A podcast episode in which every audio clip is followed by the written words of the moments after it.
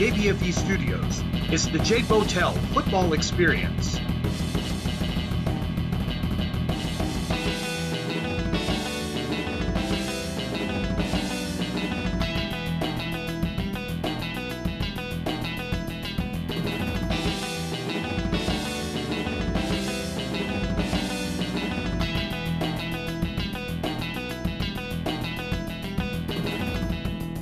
And now here's your host, Jake Botel. Ladies and gentlemen, boys and girls, and everybody in between, welcome to another episode of the Jake Botel Football Experience.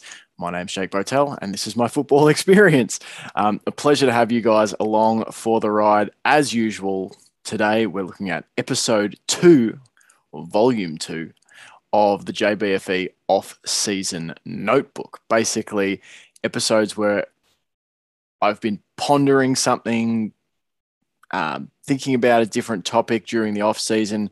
I've put a bunch of notes together about it that I've been sort of mulling over, and then I deliver it to you as an episode. Last um, episode in volume one of the off season notebook, we talked about uh, Ben Roethlisberger and what he can offer the Pittsburgh Steelers in 2021.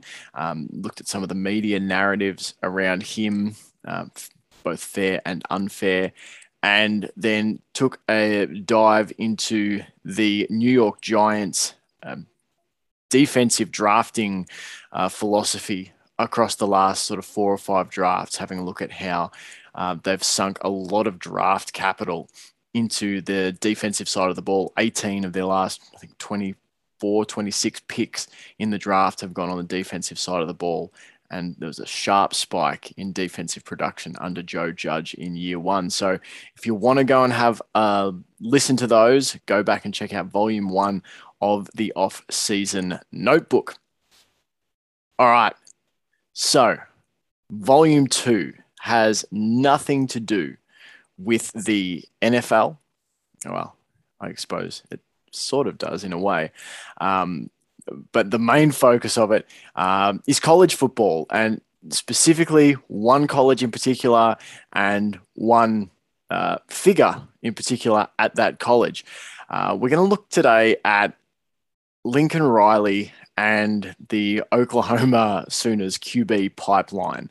Um, this sort of, I don't know, I, I listen, I watch more NFL than I watch college football, but I try and keep as up to date as I can uh, with college football uh, as I can amongst all the NFL that I, I consume. Uh, I listen to a lot of the Cover Three football podcast, which takes a really great angle not only on the games themselves, but recruiting, how different programs recruit and develop talent, etc., etc. The Cover Three podcast, always a good listen, and as well as obviously getting my eyes on as much college football as I can.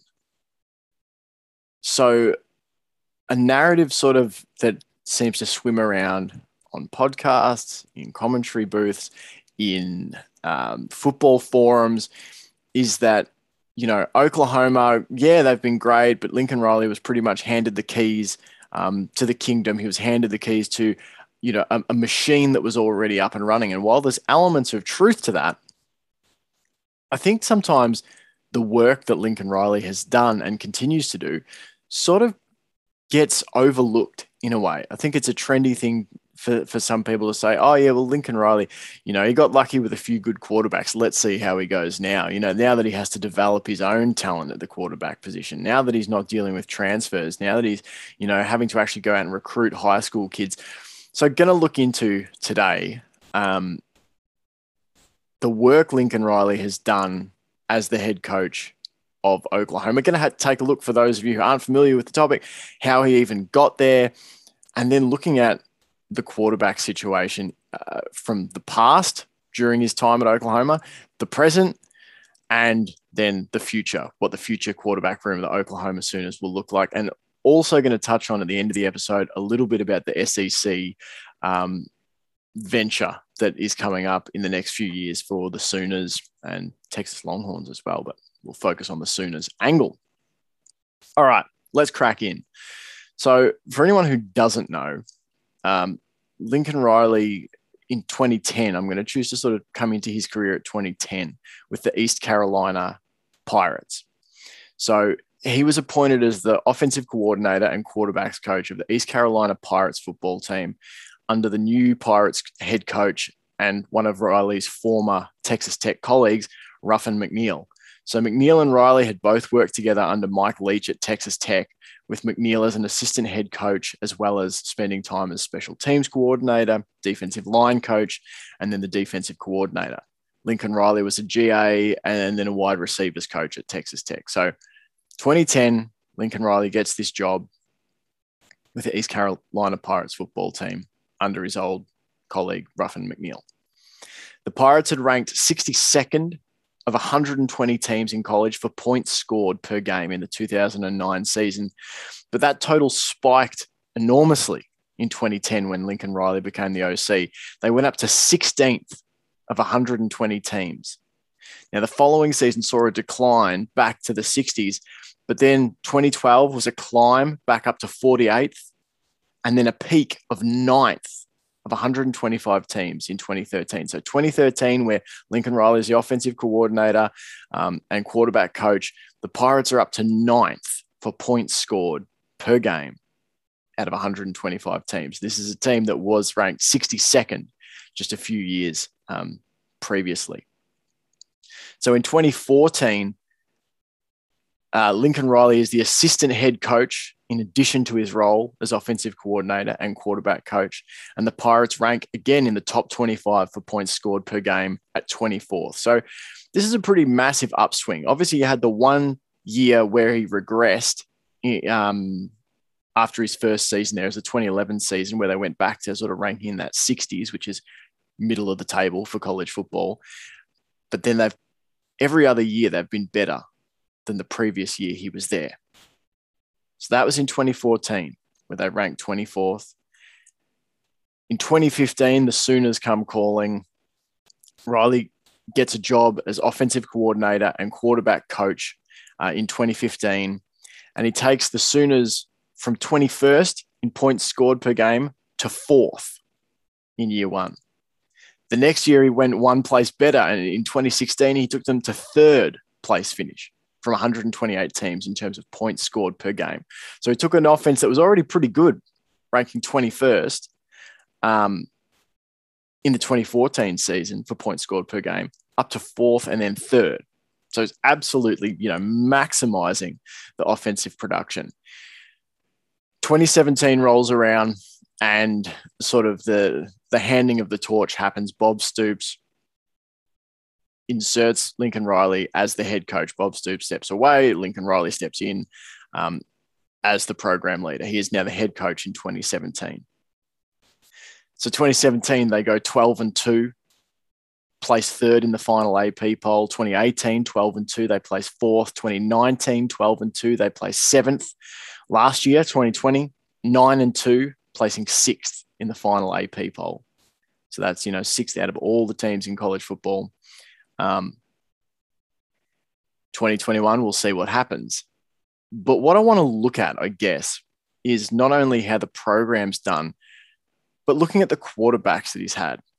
As I've said, there's sort of this storyline about, oh, well, we'll see how Lincoln Riley goes now now that he has to recruit a kid out of high school, now that he can't just, you know, take a ready-made transfer quarterback and turn them into a Heisman Trophy winner. Let's see how he goes now that he's actually got to recruit against your Alabamas and that's Ohio State and Clemson's for a quarterback talent.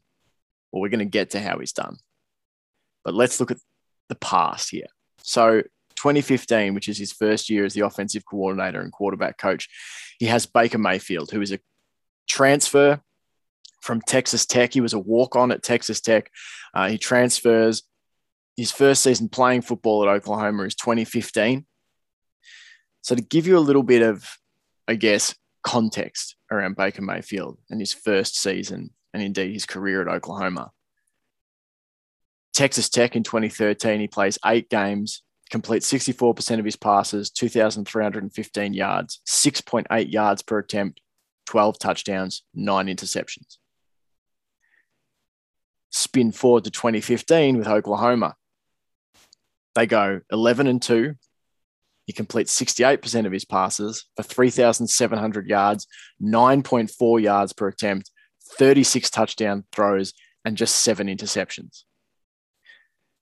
The following season, completes 70.9% of his passes, 3,965 yards, 11.1 yards per attempt, 40 touchdowns, and eight interceptions. So it's been a leap from where he was at Texas Tech in year one at Oklahoma. And granted, the surrounding offensive talent and that sort of thing is greater at Oklahoma than at Texas Tech. But then you're also jumping again from your first year in Oklahoma in 2015 to your second year in 2016. The production goes up and it goes up again in 2017, where Lincoln Riley is having his first year as the head coach. Uh, Mayfield plays 14 games, completes 70.5% of his passes, 4,627 yards, 11 and a half yards per attempt, 43 touchdowns, just six interceptions. So he wins the Heisman that year. First ever walk on player, former walk on player to win the Heisman Trophy. Goes on to be drafted by the Cleveland Browns with the first overall pick in the 2018 NFL draft obviously he's had a great, he's come in and been the starter pretty much year one, took over from Tyrod Taylor. Um, in season one, has started 45 games for the Browns with a record of 23 and 22. They went 11 and 5 last season, beat the Steelers in a playoff game, and came close to beating the Chiefs uh, in the next round of playoffs as well. So that pro that that NFL program is on the rise with Baker Mayfield at the helm as quarterback. So think about this. This is a player with Mayfield who was ranked 1029th nationally. This is per the 24 7 sports composite rankings. He was the 42nd ranked pro style quarterback. This is when he's coming out of high school. So this is the sort of talent you're talking about. He's 1029th nationally. That's way down. He's the only the 42nd ranked pro style quarterback. So Lincoln Riley takes him from playing average at Texas Tech to a Heisman Trophy winner and a first overall draft pick by the end of his Oklahoma career. So that's that's act one in the Lincoln Riley Oklahoma Sooners quarterback um, production show. Okay, you take a player that was ranked at 1029th nationally, 42nd ranked pro style quarterback, former walk on, and you turn him into a Heisman Trophy winner and a first overall NFL draft pick. Okay, so the, the next season, 2018, there's a guy at Oklahoma called Kyler Murray. Now, Kyler Murray, also a transfer quarterback. He transferred over from Texas A&M. Talk about Lincoln Riley pillaging these Texas schools. Um, so he'd played eight games in 2015 for Texas A&M, completed 59.5% of his passes, just 686 yards, 5.7 yards per attempt, five touchdowns, seven interceptions. Okay. Now he sat a year in 2017 after transferring behind Baker Mayfield. So he's the understudy to Baker Mayfield's 2017 campaign. 2018, which is Lincoln Riley's second year as the head coach of Oklahoma, Murray is the starter. This was his one year as a starter in Oklahoma he just sort of had fringe opportunities in that 2017 season, sort of mopping things up. And he played quite well in limited opportunities. 2018, he starts 14 games, completes 69% of his passes, 4,361 yards, 11.6 yards per attempt, 42 touchdowns, seven interceptions. This is a guy who arrived at Oklahoma in 2017.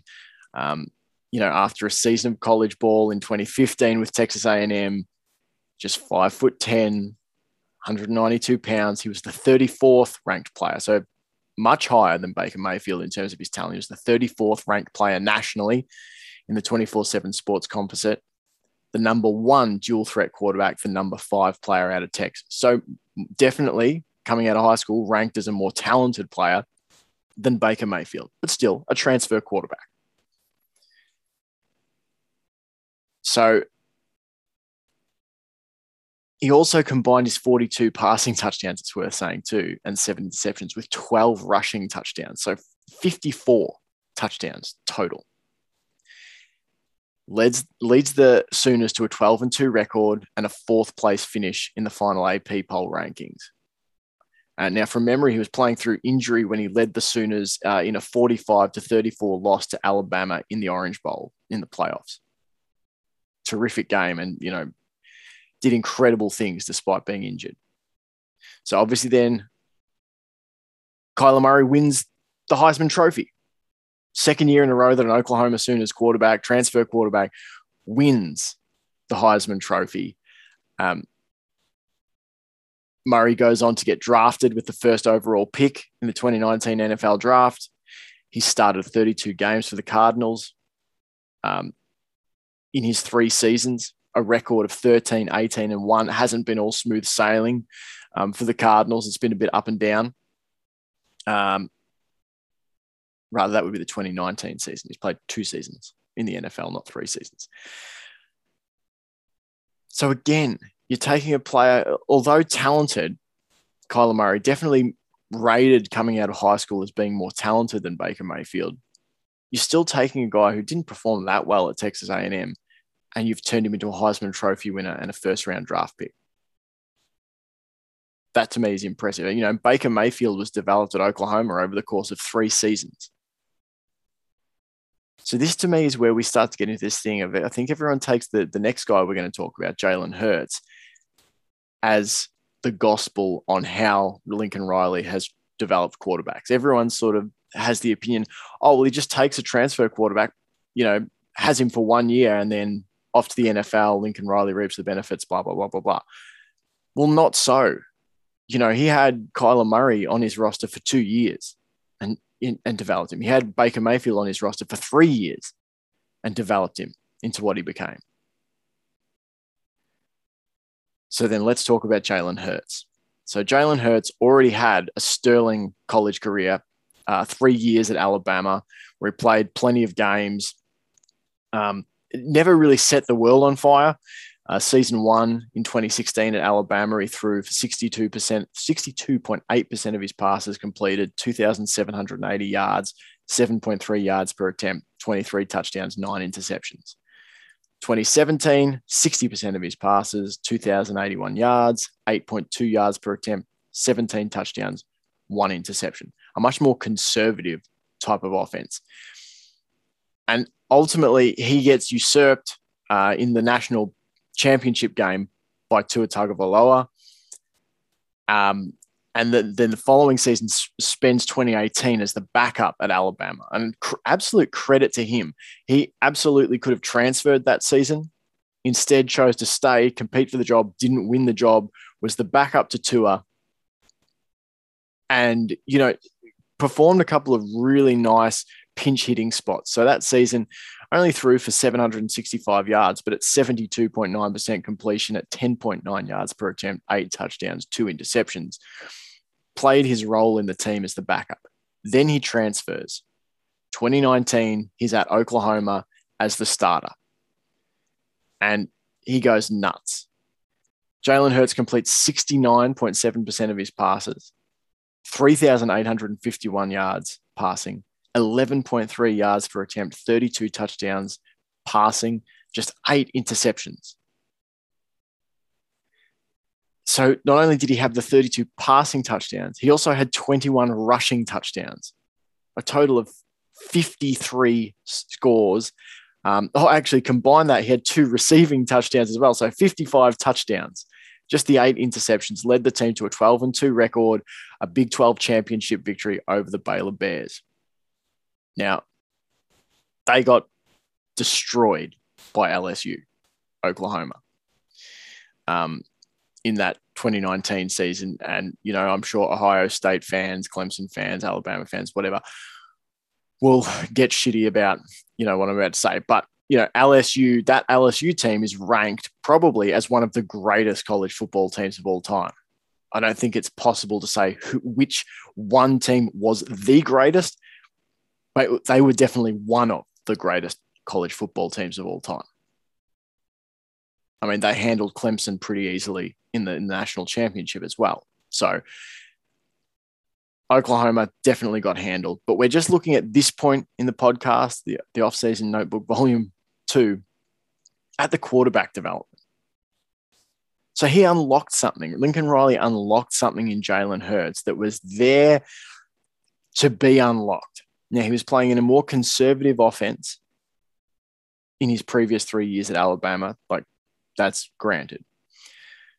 But Lincoln Riley just unleashed him, absolutely unleashed him. It was one of the more remarkable transformations you will ever see from a player. Now, he goes and gets drafted in the second round, didn't win the Heisman, but he was drafted second round, number 53 overall by the Philadelphia Eagles. He was the fifth quarterback taken in the draft after Joe Burrow, Tua, Justin Herbert, and Jordan Love. I personally think Jordan Love probably got overdrafted. Um, but that's just me. I'm a big, I'm a big Jalen Hurts fan and still think he's going to do a lot of things in the NFL. He started four games for the Eagles in 2020, has a one and three record. That was a pretty crappy Eagles team um, that he came in. Believe he led them to a victory over the New Orleans Saints in his debut. Um, I'm, I'm, i should clarify. I'm a big fan of Jalen Hurts. Thinks he can think I, that he can do big things in the NFL. Not convinced that he will, given what he's surrounded with at the Eagles. That whole setup seems uh, dicey, to say the least. Okay, so that's the present. And you've sort of had this overlap there. You've had Baker Mayfield come in in 2015, which was year one for Lincoln Riley as the OC. He had Trevor Knight sitting behind him as the QB2. 2016, again, Lincoln Riley is the OC and quarterback coach. Baker Mayfield has Austin Kendall behind him year three of Baker Mayfield, year one of Lincoln Riley as a head coach in 2017. You've got Kyler Murray behind Baker Mayfield. 2018, Kyler Murray has Austin Kendall still sitting in behind him. 2019, you have Jalen Hurts. And behind him is Spencer Rattler. So this is where we can transition into talking about the present with Spencer Rattler. So Spencer Rattler is the first quarterback in terms of you know our starting quarterbacks that we're talking about with Oklahoma that Lincoln Riley has recruited out of high school. Now I don't I couldn't tell you I haven't gone into a deep dive and looked at whether or not Lincoln Riley recruited Trevor Knight or Austin Kendall uh, or Tanner Mordecai. But I'm talking about the guy who's the likely starter, the presumed starter, Spencer Rattler. He sits behind Jalen Hurts in the 2019 season, uh, appears in three games, doesn't do a hell of a lot. Doesn't I think he threw about 11 passes um, in his first season. But then we've got this transition in 2020, last season, to Spencer Rattler as the starting quarterback. Now, admittedly, this is an interesting season. Everyone wanted to see, okay, how does Lincoln Riley go when he's recruited a guy from high school? How's the eye for the high school talent when you're not just looking at, you know, a quarterback on another team's roster that you've sort of seen a little bit of at the college level? So Spencer Rattler um, played at Pinnacle High School. Um, now, because I live in Australia, I can't get a Max Preps account. I'd love to get one because I'd love to be able to dig into some of these guys' high school stats and their records and stuff. I can't get one. Uh, I'm not exactly sure why. Uh, I've tried to apply for one, tried to create a login and sign in details, and was basically told that because I live in Australia, I can't access Max Preps. So that's a bugger. Um, so I don't have, you know, a bunch of details on his pinnacle high school career. I did watch him in uh, Netflix documentary QB One, season three. Definitely an interesting watch. Um, Spencer Rattler to me was a very divisive personality, at least as a viewer, and that's all I can really comment on. I'm obviously not a coach or a teammate or anything like that. Um, yeah, divisive, a very combative personality, and again, that can be a great thing in a quarterback. I think at times, and again, it's television, so you don't know how things are cut together. Uh, volatile is not the word I would use. Just I don't know. Not an I would I would say this, not an instantly likable character, but then likability doesn't matter that much when we're talking about quarterbacks. There's plenty of quarterbacks in the NFL who aren't particularly likable. Um, that's not why they're hired. That's not why they've got the job. But you do need a certain amount, I think, of um, you know people skills, the ability to get your teammates to play for you. I think that was a real strength of Joe Burrow at LSU. He inspired his teammates to play for him.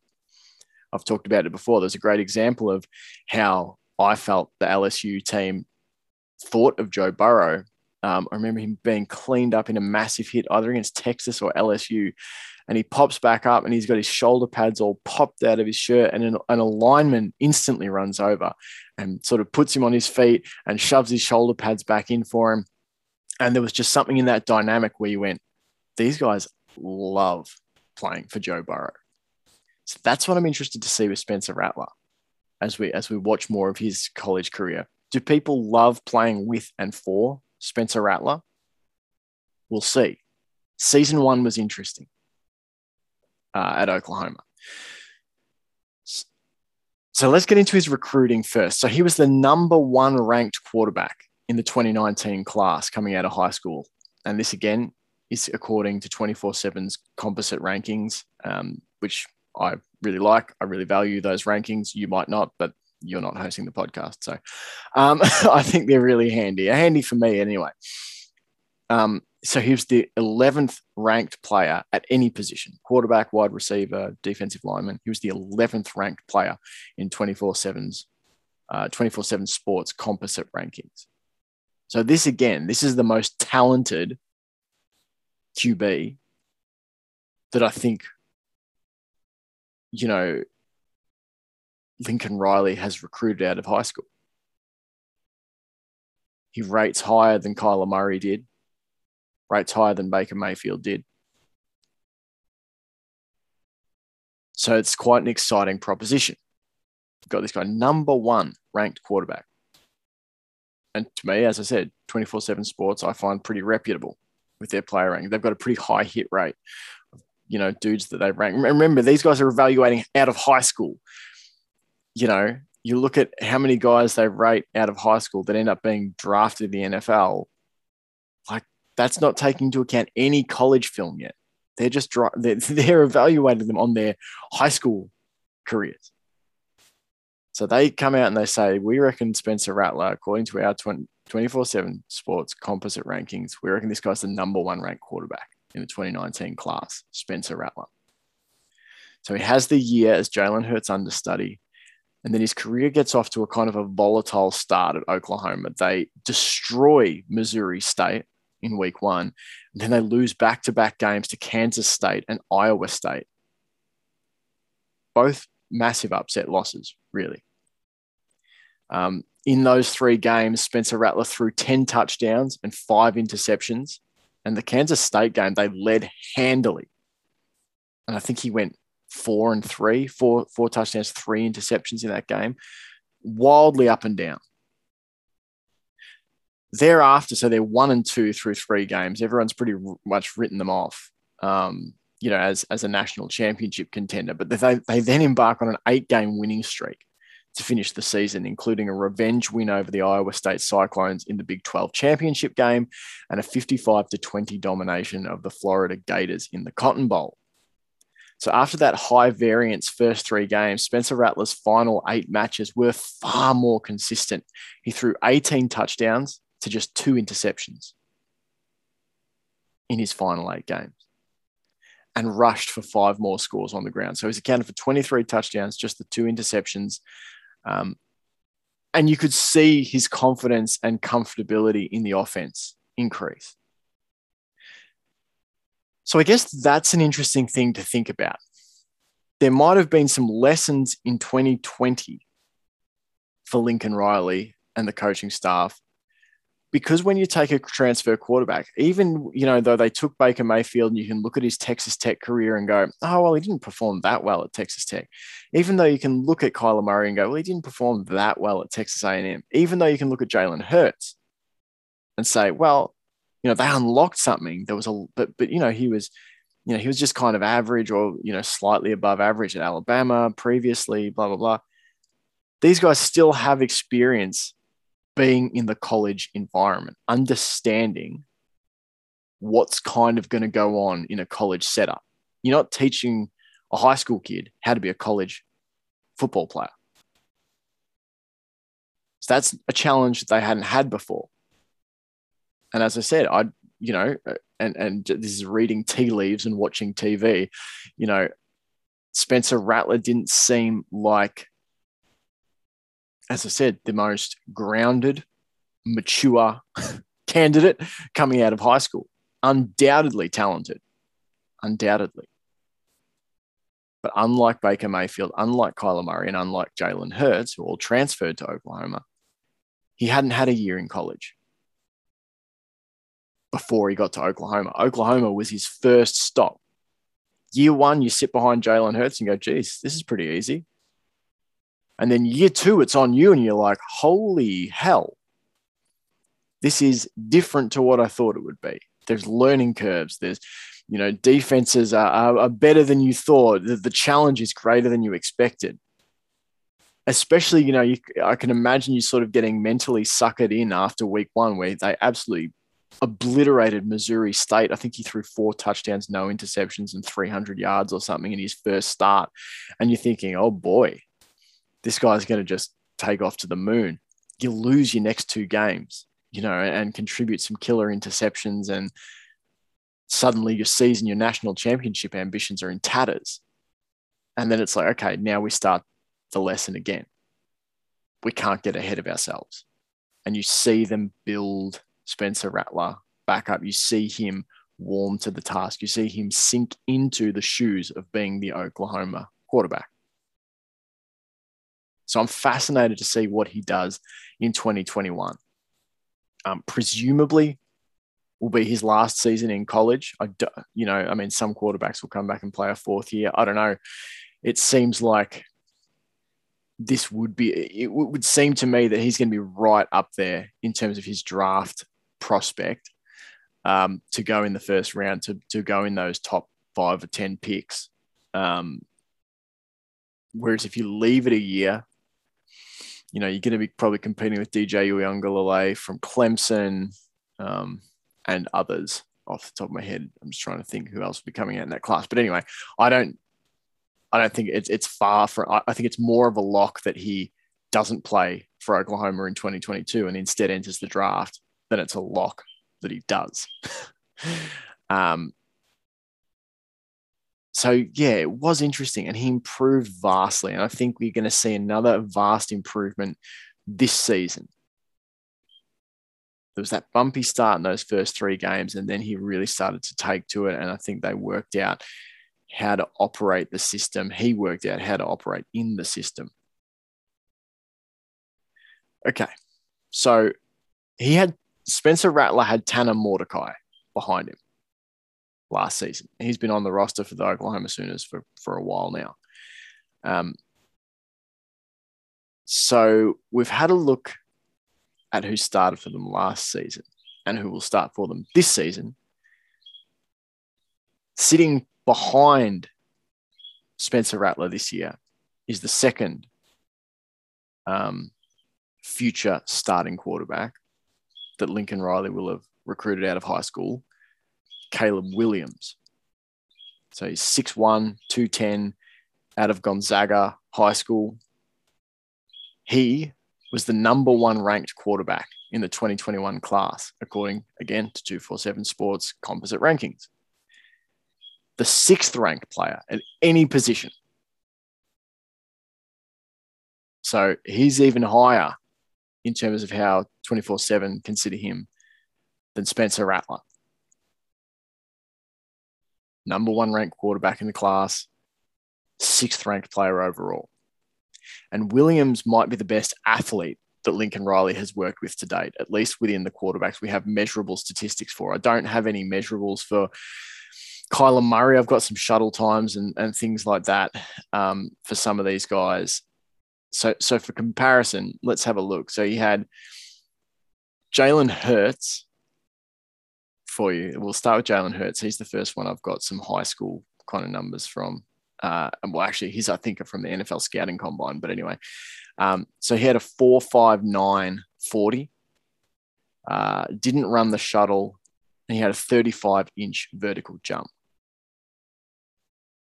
Spencer Rattler has a 4.88 40 time, so a little slower than Jalen Hurts, though that might improve by the time Rattler gets to the combine. Had a 4.26 shuttle time, a vertical leap of 32.2 inches. Caleb Williams has a 4.5 40 time. So that's what he's about the same as Jalen Hurts.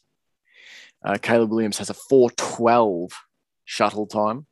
Can't compare it to Jalen Hurts because I don't have it. He's also got a 36.3 vertical jump. So that's that's better. And these figures um, were on 24/7 Sports composite rankings. Uh, so they they're either from a you know a an elite 11 or something like that. Um, he's already got a better vertical leap than what Jalen Hurts produced in the NFL scouting combine numbers. So I'll read you some some notes here about Caleb Williams um, from Brian Dohn, 24/7 Sports national recruiting analyst. Um, good frame with upper body thickness, maximizes side by standing tall in the pocket, throwing with an ideal arm angle, uh, true dual threat quarterback, has one of strongest arms in 2021 class, and that and um, throws well in rhythm, but has to be more consistent with accuracy when getting through progressions. Feels pressure, has ability to escape. Strong leadership qualities, makes plays in big spots, plays with creativity, and can make defenses pay when play breaks down. Can change games with feet and arm, makes off platform throws look routine, has to become a more consistent thrower when he gets to second and third progression, sometimes can leave pocket too quickly. Power five starter with NFL first round draft potential, talent to go in the top 10. So that's Brian Dohn's thoughts from 24 7 Sports national recruiting analyst. Um, so I've watched a few games of Caleb Williams high school tape. Um, and to me, like he instantly just, I don't know, it's a simplistic way of doing it, but visual comparison, I looking at him on the field, it was like a, a larger Kyler Murray. Um, just similar way that he moves. Um,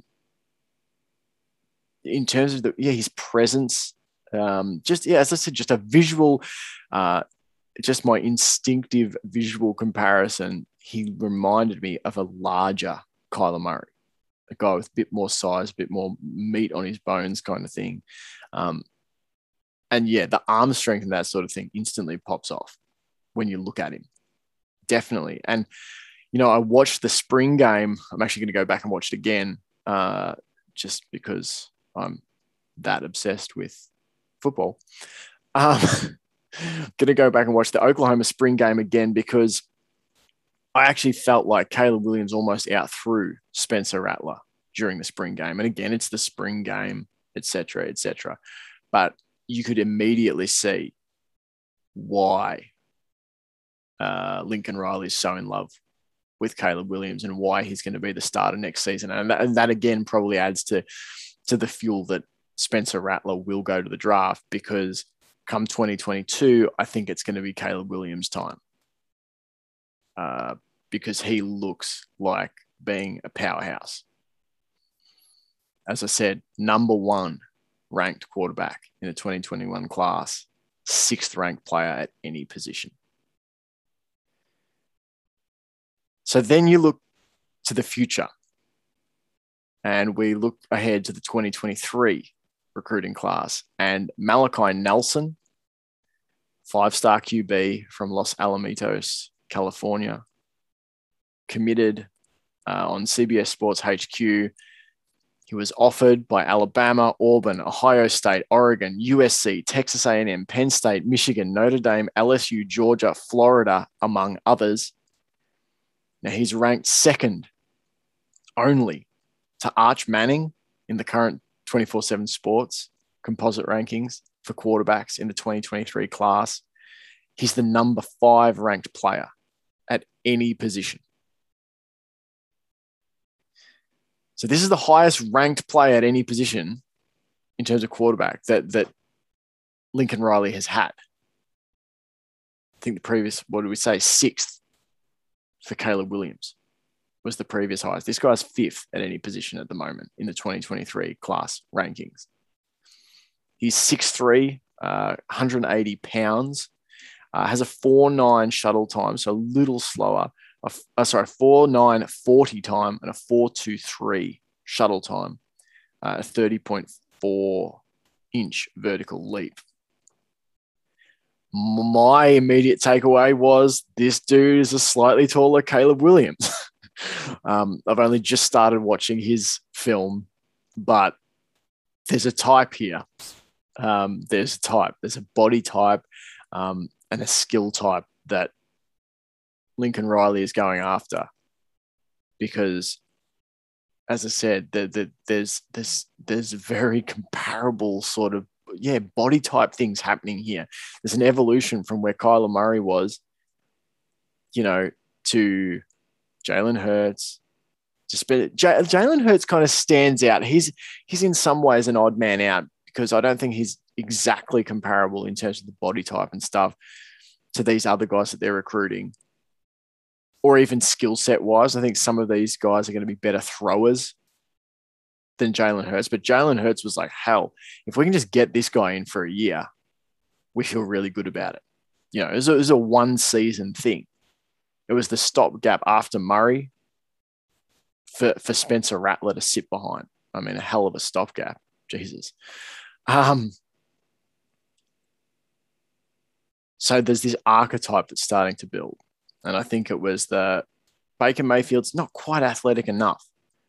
Kyler Murray, maybe we want a little bit more size for durability. Jalen Hurts, one year for Spencer Rattler to sit behind because Spencer Rattler's starting to fall into that category of, of what we're chasing at QB. Then you get Caleb Williams, who feels like the archetype thereafter. Then you get Malachi Nelson, same kind of deal. Here's um, thoughts on him from Greg Biggins, another national recruiting analyst for 24 7 Sports. Um, he made the Justin Fields comparison, projects him as a P5 starter. Um, so I'll read his scouting report for you from 24 7 Sports website.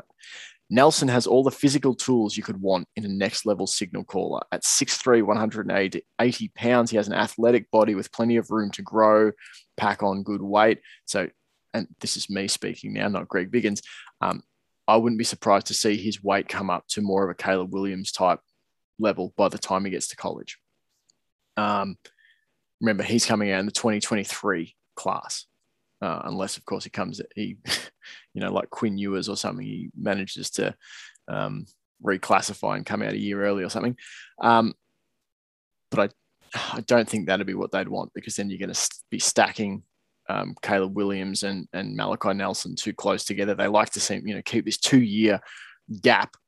Um, all right, back to this scouting report. He's a very fluid athlete in everything he does. He has a smooth, effortless release. The ball jumps out of his hand. He has a downfield arm, is accurate to all three levels of the field, and can throw with touch and change speeds. He's a mature quarterback and already shows a high football IQ in terms of his decision making and how well he processes the position. He's a plus athlete for a quarterback as well and shows the ability to extend plays and get out and pick up yards in the running game. He made a big jump this offseason and needs to show he can put it together with the pads on as a sophomore. But no quarterback in the class has a higher ceiling right now than Nelson. That's Greg Biggins, National Recruiting Analyst, 24 7 Sports. So I think Lincoln Riley is doing all right as a high school um, recruiting high school quarterbacks. You know, I think this narrative that oh he's only done well with transfers uh, is going to get blown to shreds over the next four five seasons. Look at the teams he just beat out to get Malachi Nelson. Alabama, Ohio State, LSU, Georgia, Florida, among others. You know, but I'm looking at those big, you know, uh, SEC schools essentially. He's out recruited the SEC schools to get this quarterback. So let's move to talk then about this SEC relocation that's likely. I think it's been confirmed that it's happening, uh, where Oklahoma and Texas are going to leave the Big 12 to go and play in the SEC. Now, I'm not going to dive into the morality, ethics, whatever of it, the business of it, but what I want to look at is, you know, how it impacts some of the narratives that have surrounded Lincoln Riley and his Oklahoma Sooners program. So there's been a lot of criticism about Oklahoma's lack of finishing ability when it comes to the college football playoff. They were knocked off in three uh, three consecutive playoff appearances by Georgia, Alabama, then a red hot LSU Tigers. The defense has been the problem every time. They conceded scores of 54 to Georgia, 45 to Alabama, and 63 to LSU. So simply not good enough. Didn't really struggle to put up points on anyone outside of that LSU game. That was tough. But again, as I said earlier, I think that LSU team ranks as one of the greatest college football teams of all time. So ahead of the 2019 season, uh, former Ohio State DC Alex Grinch is appointed as the defensive coordinator for the Sooners. So he replaced uh, Ruffin McNeill, whose name you might remember from earlier, um, who was the interim defensive coordinator in 2018. So there's a story to this progression of defensive coordinators at Oklahoma. Ruffin McNeill took over in 2018 as an interim DC from Oklahoma's long-standing defensive coordinator Mike Stoops. Now, Mike Stoops was the brother of head coach Bob Stoops. So I, I think there's you know sneaky kind of narrative that Lincoln Riley probably would have liked year one to maybe move away from Mike Stoops, but like how you know you would have had, had to have absolute balls of steel and ice in your veins to move on from you know the guy's brother you know the guy who just gave you the job you're not going to turn around and go oh actually thanks for the thanks for the head coach job and now uh, just going to move your brother off in year one so he, he waited to do that until the end of his first season Ruffin Mike Stoops steps away. Um, Ruffin McNeill comes in as the interim in 2018. And then 2019, you have this move to Alex Grinch. So there's connections everywhere here because before coaching at Ohio State in 2018, Alex Grinch was the de- defensive coordinator at Washington State under Mike Leach from 2015 to 2017. Now, if you remember, Lincoln Riley worked at Texas Tech underneath Mike Leach way back before he was the offensive coordinator and quarterback coach for East Carolina Pirates. So let's have a look at Alex Grinch's time at the Washington State Cougars. So he took over in 2015 had them for 2015, 2016, 2017 as their defensive coordinator. So before he got there in 2014, the Cougars had ranked 117th of 128 teams for points allowed per game. In Grinch's first season, that number jumped. They went up to 74th of 128 teams in 2016, climbed even higher to 50th of 128 teams in 2016, and maintained that level, ranking 58th of 130 teams in his final season. Now, in 2018, which is the year after Grinch's departure for Ohio State, Washington State went up to 42nd of 130 teams, but have since fallen back to 93rd and 119th in the last two seasons. So that's back to where they sat pre Alex Grinch. So there's no doubt that he lifted their ability to prevent the other team from scoring points in his three years at Washington State. And I, I get that there's a lot of other defensive metrics that you need to look at. It's not just about points allowed, but at the end of the day, when you can put up as many points as Oklahoma can, if you can keep the other team to 28 points per game, you're going to win a lot of football games. You know, there's there's almost, you know, points allowed is almost the most. I mean, I think it's at the end of the day, what are we talking about? a football game is either you score more than your oppos- your opponent or you lose. So the less points your opponent scores, the better chance you have to win. It might actually be the single most important defensive metric we have to measure how successful a team is going to be. Anyway, brief rant there. So Grinch had one season at Ohio State uh, in 2018, and it coincided with a sharp drop off defensively for the Buckeyes. They finished 57 in points allowed after having been top 20 in the previous few seasons. Uh, and they returned to that level after Grinch left. But I think you've also got to read into that 2018 season for Grinch that that also coincided with Urban Meyer upheaval. So this was the year before Ryan Day took over as the coach. There was a lot of controversy, scandal. Urban Meyer ended up was he suspended for games? I can't remember exactly what the terminology used was, but he, you know, he wasn't coaching for a few of those games, and there was a lot of um, a lot of upheaval that year at Ohio State. So that could also have been a contributing factor. But all of this is to say that let's refocus on the Sooners here. In 2018, so Grinch is at Ohio State. The Sooners have Ruffin McNeill as their interim head coach, uh, interim defensive coordinator.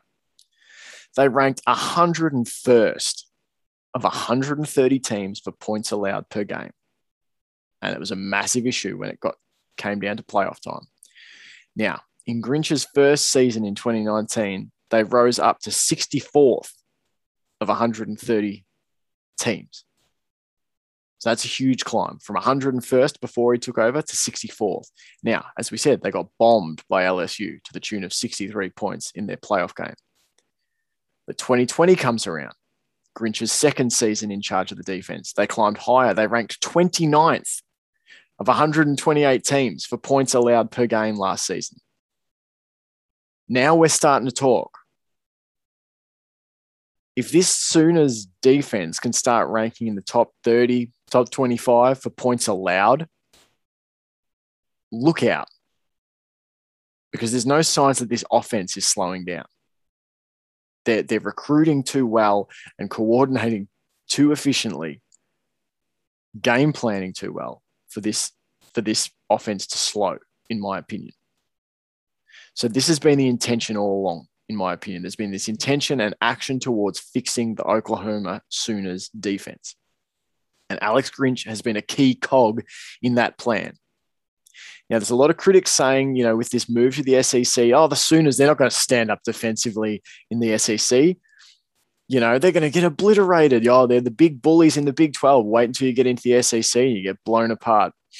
You know, well, what I would say is don't be surprised if, from a recruiting angle, the move to the SEC is now going to be used by Oklahoma to better recruit to that side of the ball in future seasons. I'm really interested to track it because they can already attract the best offensive recruits in the land to play in Lincoln Riley's hyper productive offense. They're beating Alabama and Georgia and Florida and LSU to top ranked quarterback prospects, to the best quarterbacks on the market. So then, what better draw card to improve on your defensive recruiting than being able to promise that you're going to get to the SEC? You're going to get reps and exposure in the SEC as a young defensive player. You know, young defensive players who might otherwise have turned their nose up at the Big 12, they might have been thinking, oh, you know, Oklahoma's pretty good, but, you know, I can go play for Alabama. See how many, you know, SEC defensive players get drafted every year, think I'll take my, my shot with with the Tide. Think I'll go over to Georgia. Think I'll go over, you know, to Florida. Moving to the SEC might be the best thing that ever happened to Oklahoma's prospects in terms of recruiting to the defensive side of the ball. Because now you can offer that. Now you can say, hey, you're going to be going up and, and, and matching up with the SEC's you know best offenses. Check out how many SEC defensive players get drafted, man. And not only that, we've got one of the best offenses on the other side of the field. You guys keep us, you know, up in that 25, 30 points range. We're going to win a lot of football games. I think it's going to be a recruiting tool. I don't think it's going to be, I don't think the SEC move in any way hurts Oklahoma's recruiting. And I don't think in any way reduces their ability to win a national championship. I think it does exactly the opposite. I think moving to the SEC massively improves Oklahoma's chances to recruit better defensive talent. And I think it massively improves their chance of winning a national championship. I think with the defensive improvement in Alex Grinch's Alex Grinch's first two seasons, the SEC relocation on the horizon, the best young quarterbacks flying into roost in Lincoln Riley's quarterback room, I would say don't be surprised if that Oklahoma playoff win comes sooner rather than later. And let's stop with these narratives that Lincoln Riley is, is a total product of transfer quarterbacks because he's recruiting his ass off with quarterbacks out of high school. Spencer Rattler, number one ranked quarterback in the 2019 class, number 11 player at any position. Caleb Williams, number one ranked quarterback in the 2021 class, sixth ranked player at any position. Malachi Nelson, he was the number two quarterback, only second to Arch Manning, number five at any position. They beat out Alabama, Ohio State, Oregon, Notre Dame, LSU, Georgia, Florida, among others, to get him. You're telling me that the best defensive players aren't going to want to go and play with the best quarterbacks? Telling me that the, the, the marketing opportunities that the SEC is going to open up in NIL for players isn't going to help Oklahoma recruit defensively? The fact that Alex Grinch has taken them from being ranked 101st in points allowed in 2018 to 64th in 2019 to 29th in 2020. I think people who are rooting for the demise of the Oklahoma state, uh, the Oklahoma football program, are going to be woefully disappointed. I think people are going to be hoping, and look, maybe it'll be one, you know, maybe there will be a turbulent season in the SEC before they find their feet. But also don't be surprised if the next few years before they get there are absolute hell in the Big 12. Because I think this is a program that's going to be fine tuning to make the jump over to the SEC and to be able to start throwing their weight around with the Alabamas. I, I think they get a playoff win before they go to the SEC. Put it that way. All right. That was volume two of the JBFC, the JBFE's off-season notebook. Might come out with a third version of this. I know we're sneaking closer to the NFL season, so I'd like to start doing some division previews and that sort of thing. But look, if I get some more random thoughts come up, if I get some more you know, another random topic I want to dive into, then I'll do a volume three. Hope you've enjoyed it. Hope you've enjoyed listening to me ramble on. Uh, until next time, guys, please go and follow the JBFE on Facebook, Twitter, and Instagram. Um, give us a five star rating on Apple Podcasts. Share us with your friends. If you've got an Oklahoma Sooners friend who you think might enjoy this podcast, um, recommend it. Uh, would, would really appreciate it. Uh, you can email me at the jbfe at gmail.com, the jbfe at gmail.com. If you've got a topic you'd like me to have a look at, if you've got any thoughts on the episode, um, that'd be great. Look forward to hearing to, from you. Thanks so much for listening, guys. You've been great. I've been reasonable. It's the JBFE. Thanks so much for listening.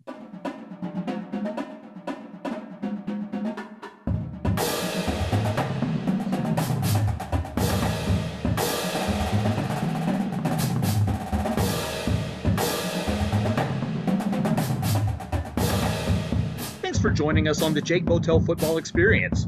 Make sure to follow us on Facebook at Jake Botel Football Experience and subscribe to us on Apple Podcasts so you'll never miss a show. While you're at it, if you found value in this show, we'd appreciate a rating on Apple Podcasts. Also, we invite you to support the JBFE on Patreon and you'll receive additional exclusive bonus content. Thank you again for joining us at the JBFE.